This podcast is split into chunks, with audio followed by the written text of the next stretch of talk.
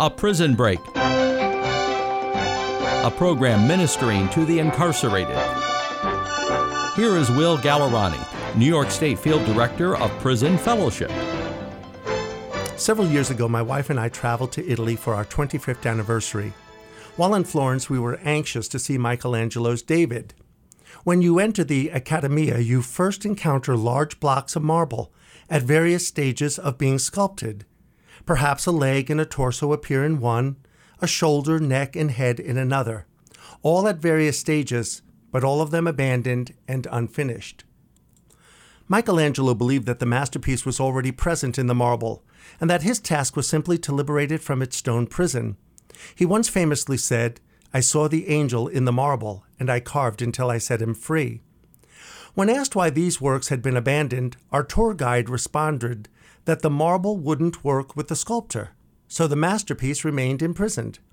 When one turns to gaze upon the 17 foot tall David, one is awed to see what is possible if the marble will work with the sculptor. I have thought about that tour guide's response many times through the years, especially when I read Romans chapter 8, 28 and 29. And we know that all things work together for good to those who love God, to those who are called according to his purpose. For whom he did foreknow, he also predestined to be conformed to the image of his Son, that he might be the firstborn among many brethren. When we came to Christ, the Father immediately began to sculpt us into the very image of his very own begotten Son. But we are to work with the master sculptor. Romans chapter 12, 1 and 2 tells us to present our bodies a living sacrifice, and not to be conformed to this world, but to be transformed by the renewing of our minds. We are responsible for presenting our bodies and renewing our minds.